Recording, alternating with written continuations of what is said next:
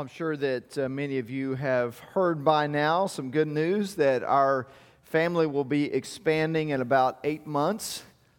That's right, Sean's pregnant. I'm just, I'm kidding. That's not it. That is definitely not it.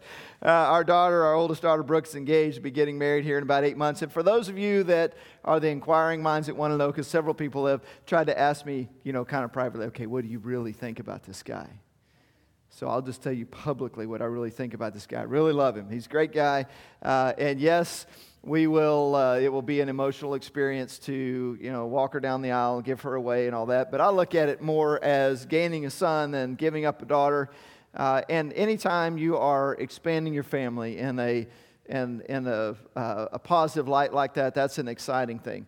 But you know, thinking about that got me also thinking about something else this week. There are times and there are stories that you hear about that, that go the other direction, where rather than families being built into, families are being torn apart. And people, in some cases, are being kicked out of their families. I read a few stories about that. Sometimes it may involve things like a person coming to faith in Christ and coming from a family that does not share that same faith. And in some cases, uh, they are completely disowned from that family. There are other cases, I read another story of somebody else coming from a different culture and dating a person that wasn't from that culture, and the family said, if that's the route you're going to go, then you're no longer our daughter. We're not going to have anything to do with you. I mean, you hear of those things, and I was thinking about that. I thought, I cannot think of anything more painful or more difficult to deal with than to be kicked out of a family that you love and that you thought loved you.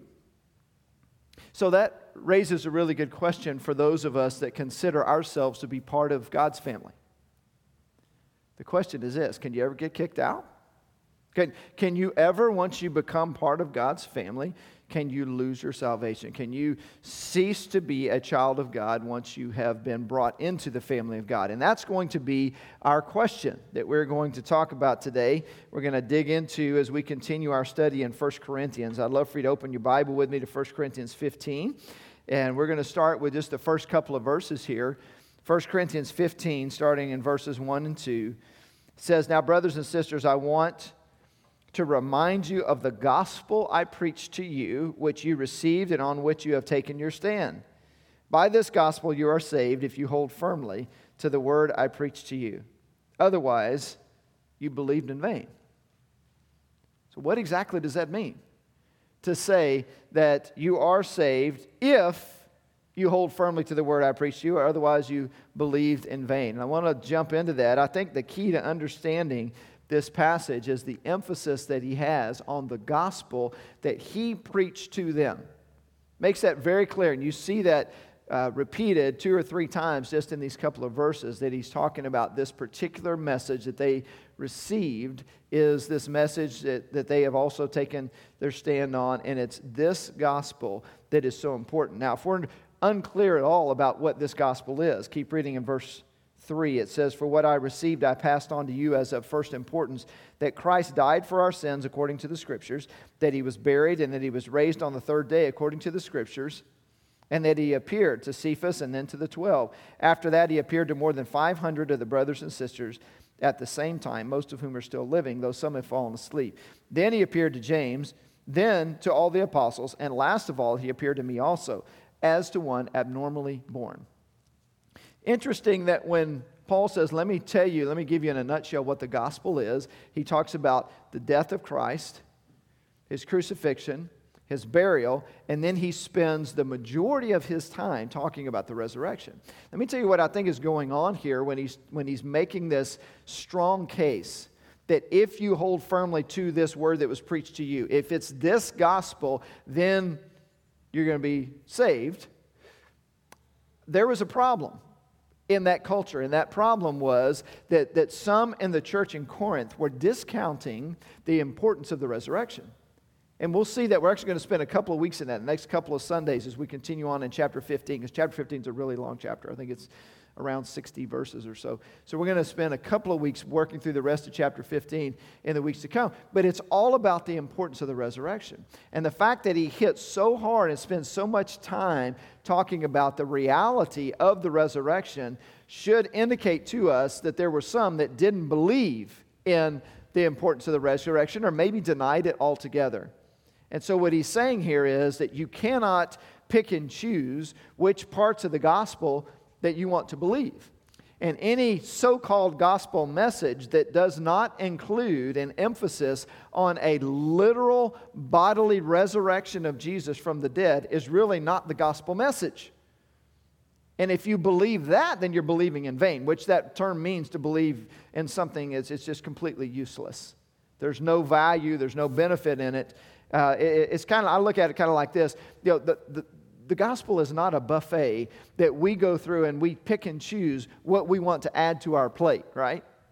Because if we did that, our plates spiritually would end up looking a lot like my kids' plates look like when they went to a buffet. Nothing but things like pizza and gummy bears and candy sprinkles on the plate, right? You know what I'm talking about? Just pick out the good stuff that you like and leave everything else behind. We can't do that. It is what it is, and the gospel message is what it is. But there evidently were those out there teaching something other than the true gospel message. And we get that in Galatians 1 6 through 9. It says, I am astonished that you are so quickly deserting the one who called you to live in the grace of Christ and are turning to a different gospel, which is really no gospel at all. Evidently, some people are throwing you into, into confusion and trying to pervert the gospel of Christ. Now, listen to this next statement, how powerful this is. But even if we or an angel from heaven should preach a gospel other than the one we preach to you, let them be under God's curse. As we have already said, so now I say again if anybody is preaching to you a gospel other than what you accepted, let them be under God's curse. See, obviously, the threat of false gospels was a big deal back then, and it still is.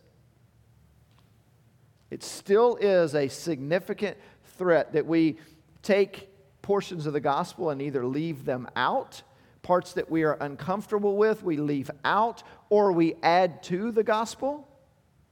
Mean, there are religious groups that look, I think about groups like Jehovah's Witnesses and and uh, Latter day Saints and groups like that, that that use a lot of the same terminology that we use, but, but they're adding things to that gospel message or removing things from it that perverts that gospel. It makes it something other than the gospel that we have in Scripture that, that Paul preached. Or there are even some within what we would consider more Christian circles that add things to the gospel message. There are groups that say, you know, you have to, for example, uh, be baptized in order to be saved. Or it's not just grace that you're saved by in faith, but it's faith plus works is what allows a person to be saved. I mean, it's really important that we understand that this is still a, an issue today. And it's important that we hold to this, this really uh, clear gospel message that is outlined in verses 3 through 8. You know, there's really not any room for us, if we understand the gospel, there's not any room for us to take any credit for our own salvation. We don't earn it in the first place. Therefore, there's really no way that we can lose it because we never earned it to begin with. This is a gift that we receive, and we'll see that as we as we jump into this passage here uh, in just a little bit. But one of the things that is is very clear is that what we believe is so very important. It's not enough just to be sincere, right? And that's that's the belief that a lot of folks have. You know, as long as you believe what you believe and you're sincere about that, um, then you'll be okay. Really, not true. I mean, I can sincerely believe with all of my heart that leprechauns are real but it doesn't make it so. I mean, sincerity in our belief is not enough. We need to actually believe the right thing. So, how do we know then that we have truly uh, believed this, this gospel? Well, let's talk about it. Uh, a couple things that we see here in this passage. Actually, I guess three things that we see. And the first one, it says, is that they received the gospel. Do you see that? Verse 1 Remind you of the gospel I preached to you, which you received if we're really understanding the gospel clearly, then we're understanding that we need to receive this message. Now, it's important for us, too, to, to differentiate between knowing about the gospel and having knowledge about God and about Christ and who He is, and actually receiving the gospel. I mean, the, the things that He talks about in verses 3 through 8 that we read a moment ago, about Christ dying for sins and being raised from the dead and appearing to all these different people, you can believe all of that information without truly receiving the gospel, right? You can have the, the facts up here, you can have the knowledge, you can know about all of this stuff, and yet not really receive the gospel. We, we have um, a friend, and maybe more of an acquaintance, really, I, sh- I should say, than somebody that's a close friend, uh, but somebody that, that, that our family knows that knows a lot about God, knows a lot about the Bible, and, and enjoys trying to describe how much he knows about the Bible. But we're pretty, pretty confident he doesn't have a relationship with Christ. There's never been a time where he has truly received the gospel message. It's one thing to say, I know it and I can spew information about it. It's a totally different thing to say that I have received it by faith, that I have trusted in this gospel message. And in, in Matthew 7, Jesus uh, explains something that really makes this clear. And when, when we read this, this ought to really shake us up a little bit. Matthew 7 21 through 23 says, Not everyone who says to me, Lord, Lord, will enter the kingdom of heaven, but only the one who does the will of my Father who is in heaven. Many will say to me on that day, Lord, Lord, did we not prophesy in your name, and in your name drive out demons, and in your name perform many miracles? Then I will tell them plainly, I never knew you. Away from me, you evildoers. See, Jesus is talking about people, and he's talking about what will happen at the, at the, on the judgment day. And he's saying there will be people that will stand before him that will say, Look at all these wonderful things we have done in your name. We have, we have driven out demons, we have spoken in your name, we have done all this stuff for you. And Jesus is going to say to them, Away from me. And the reason that he's going to say that what does he say? I never, what? I never knew you. I never knew you. you. You may have done all of these things in my name. You may have performed well and done many of the things that you know that you're supposed to do, that followers of mine are supposed to do. But I never knew you. I never had a, a relationship with you. That's the key. Now, some might read this passage and, and ask the question okay, well, what does it mean when Jesus said, only the one who does the will of my Father in heaven is the one who's, who's, who's going to be saved? What does it mean then to say that means we have to do something, right? See, there it is, Pastor. It says right there the one has to do what God commands. And that's true. But in John 6 29, listen to what Jesus said when he was asked the question What must we do in order to fulfill the work that God demands? Jesus answered John 6 29. The work of God is this to believe in the one he has sent. And that's it. See, in the Bible, this concept of believing and receiving the gospel are, are united. They, they basically are the same thing. To receive the gospel means to truly believe in Jesus. It means that there is a submission to Christ as Lord. It means that there is an acknowledgement of our own sinfulness. There is a turning away from that sin. There is a putting of one's faith or trust in Jesus. That's what it looks like to believe. And so, believing in Jesus is all about us putting faith in Him, but we just need to make sure that we are putting our trust and our faith in this correct gospel going back to Matthew 7, again, the reason that some would be sent away, it wasn't because they didn't do enough good things. It's because he said, I never knew you. There was never a relationship there to begin with. So let me just pause right here and ask you a question that we'll come back to at the end of our time together. It's a simple question Do you have a relationship with Jesus? Not do you know about him, not could you give me information, but do you have a relationship? with Jesus. See, that's, that's really what it's all about. And that's what he is commending those that, that really did understand um, the gospel here that he is communicating to them is you receive this. And to receive it means that you brought it, uh, you, you, you took it in by faith. Well, once that happens, once you receive the gospel, meaning that you surrender to Christ and, and allow Him to be Lord of your life, and you're saying, I'm not in charge anymore, you come to a point of acknowledging that God's plans are better than my plans, His way is better than my way. I can't get there on my own. I'm sinful. I fall short. But Christ died to pay for all that. Jesus died in my place. And when we understand that and we trust in him, then that becomes the foundation on which everything else is built. And that's the second thing that he says there. Not only did he says that they that they received it, but it says you received and on which you have taken your stand. So here's the second thing they did that indicated that they were truly following Christ is that they stood on the gospel.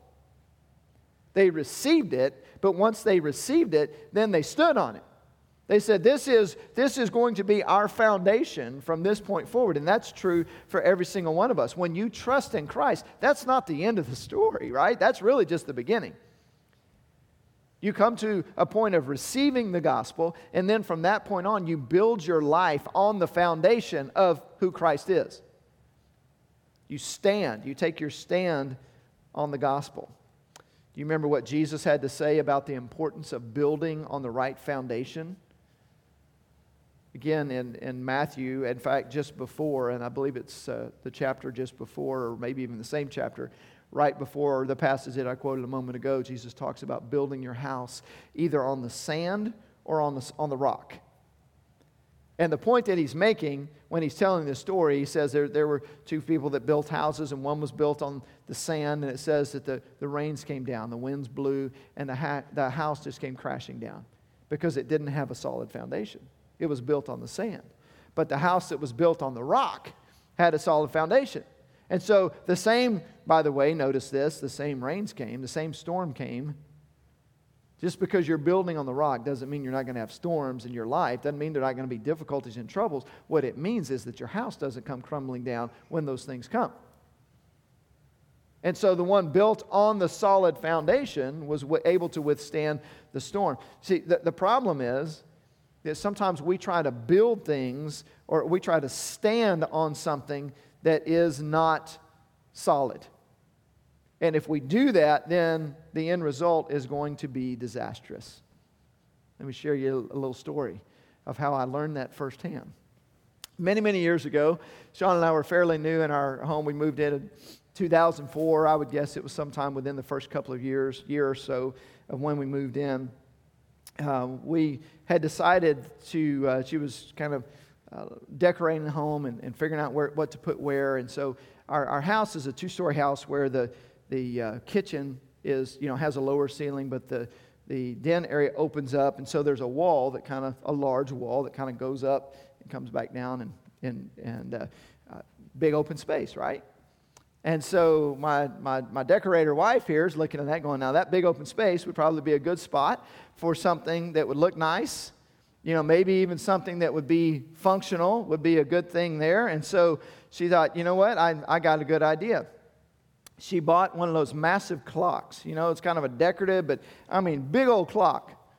And we're going to hang that big clock up there on the wall. So I went across the street, and the, you know my little A-frame ladder wasn't going to be tall enough to get up there. So I, my neighbor had an extension ladder, so I borrowed the extension ladder, and I brought it back over, and I was going to hang that clock up on the wall. In fact, I think we have a, a picture here. Do we have that? To just give you a visual of that wall. Okay, you might notice that there's not a clock on that wall right now. Let me tell you why there's not a clock on that wall. Because that wall is, you know, and you can tell it's it's a pretty good height, and I've got my extension ladder up on the wall. Well, at the time, this was long enough ago that Autumn, who's 19 years old now, uh, was still taking naps. She was little, and so Sean went upstairs. She was going to put her down for a nap. And I thought, you know what? I'm going to get the Super Husband Award by hanging this clock before she comes back down from the nap. She's going to be so impressed with me. This is going to be wonderful. I'm going to get that clock up there. It's going to all be good. And so she goes up I don't tell her I'm going to do this. She goes up to put Autumn down for a nap, and I get the ladder up real quick. I put it up against the wall, and you know, I lean it up there, and I grab my big old clock in my right hand, and I start to kind of gingerly make my way up the ladder. And I'm getting up there, and I get all the way up, and I'm thinking, okay, this is going to be okay. And I'm trying to figure out how to make this work. When all of a sudden I feel this little something just shifts. And I realize this ladder that I borrowed had was missing the rubber feet at the bottom of the ladder, and I put it on a tile floor. That's not a good plan. So here I am on top of the ladder with this the bottom of it because it's not on a solid foundation begins to slip. And next thing we know, I'm like, there's nothing I can do about this. It just slips out, and I'm, you know, probably eight feet up in the air, whatever it is, and just come crashing down on the ground, smash the clock into a thousand pieces. Sean hears the noise, comes running out of the room, looks down and sees me sprawled out like a spider on the ground. I mean, just, you know, just sprawled out everywhere. I'm not moving. And I'm thinking to myself, I don't know if I can move or not. I'm going to take it a little easy and find out. She comes running down to me with just this look of terror and concern on her face. And she asked me one question. She said, What hurts the most? And I thought about it for a minute. And I looked at her and I said, My wallet. because that clock was expensive and I just shattered it into a thousand pieces.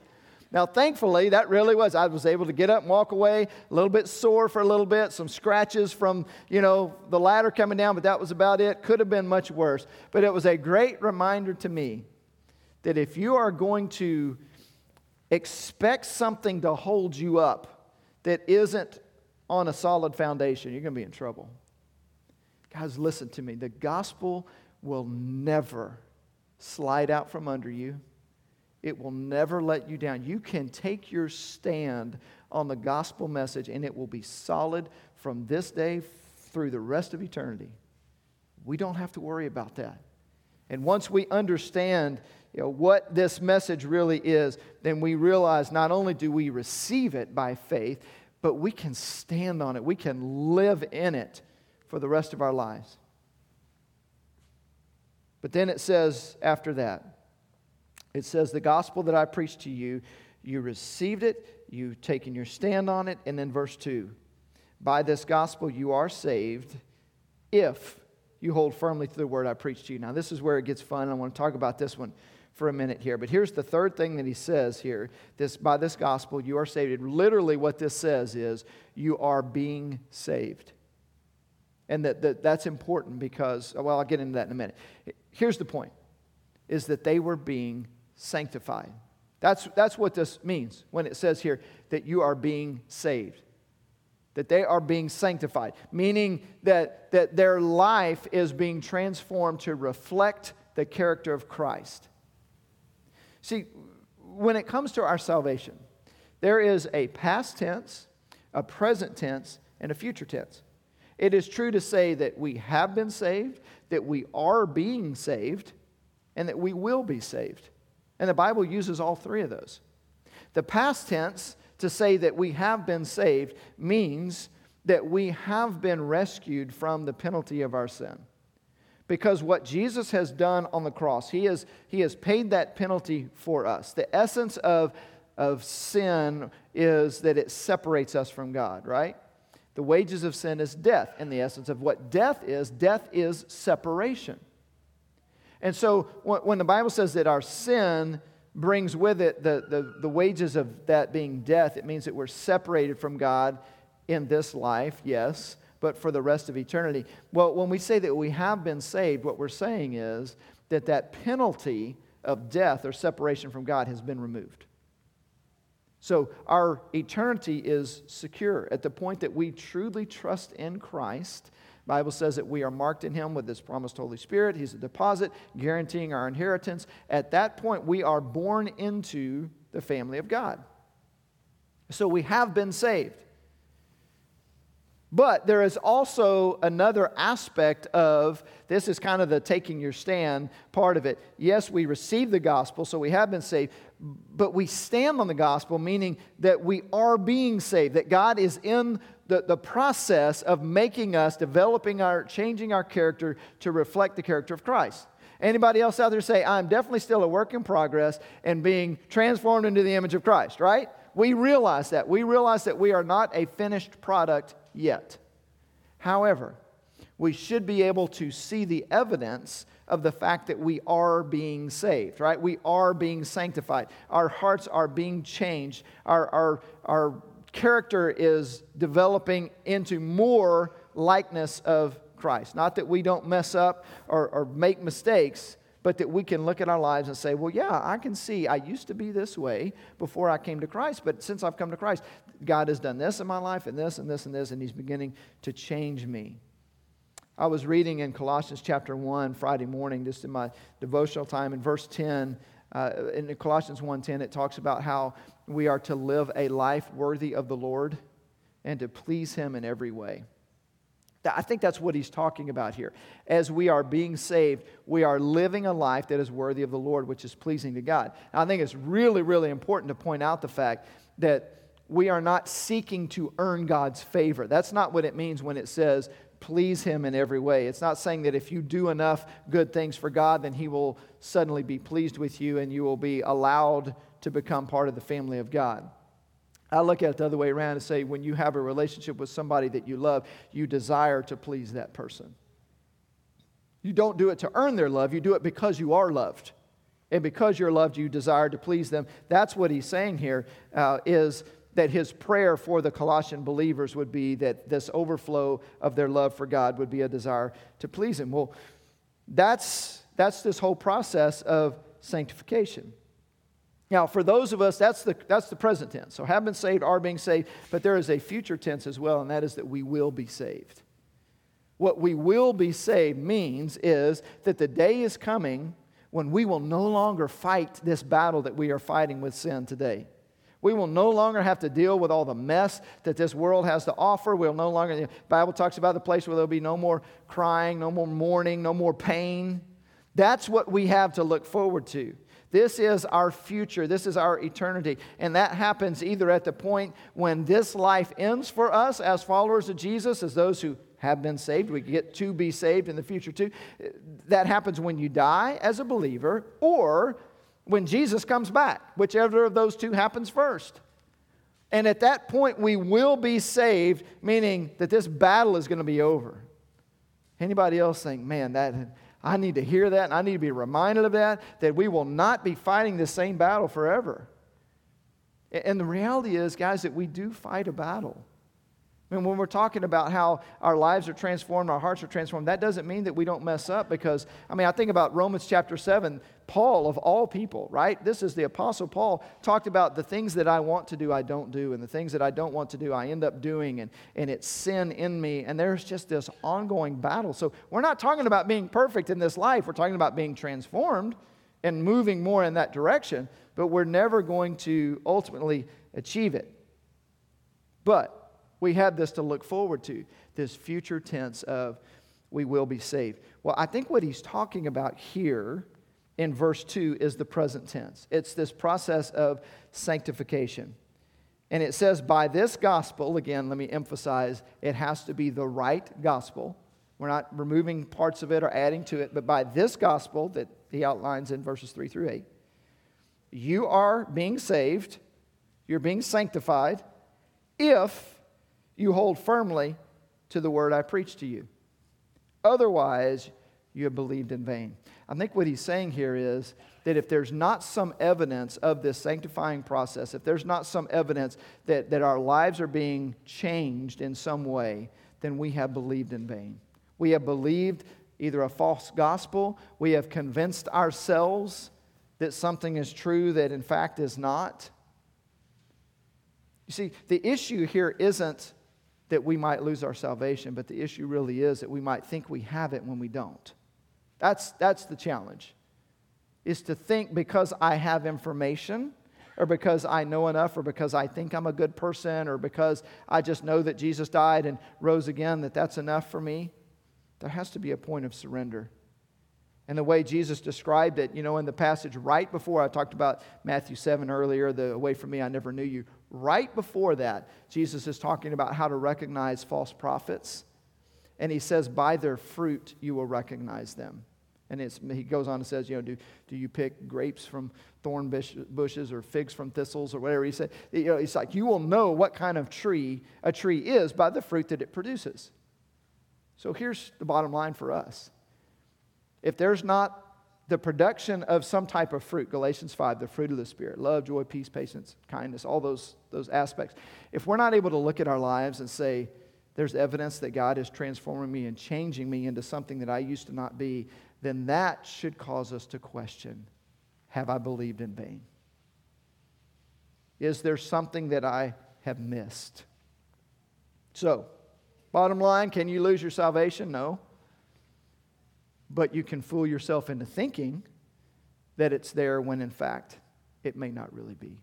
So it's time to wrap up. Let's wrap it up with this. I just want to encourage you. I, I, I, suspect that the majority of you are pretty confident where you are in your faith in Christ, but, but that's probably not the case with everybody, either here or those that are watching with us online. So I want to just end with this invitation to make sure that you have received this true gospel.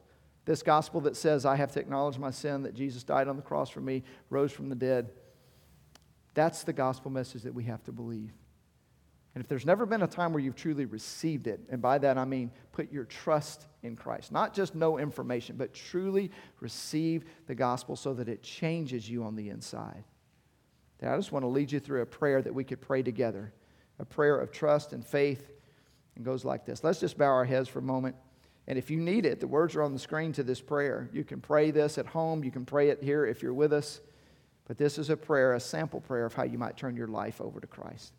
Let's bow and pray together. And if your desire is to trust in Christ today, then I urge you to just pray this in your heart. God, I confess to you that I'm sinful. Thank you for loving me and wanting me anyway. Right now, I turn away from my sin and I receive you as my Savior and Lord. In Jesus' name, amen.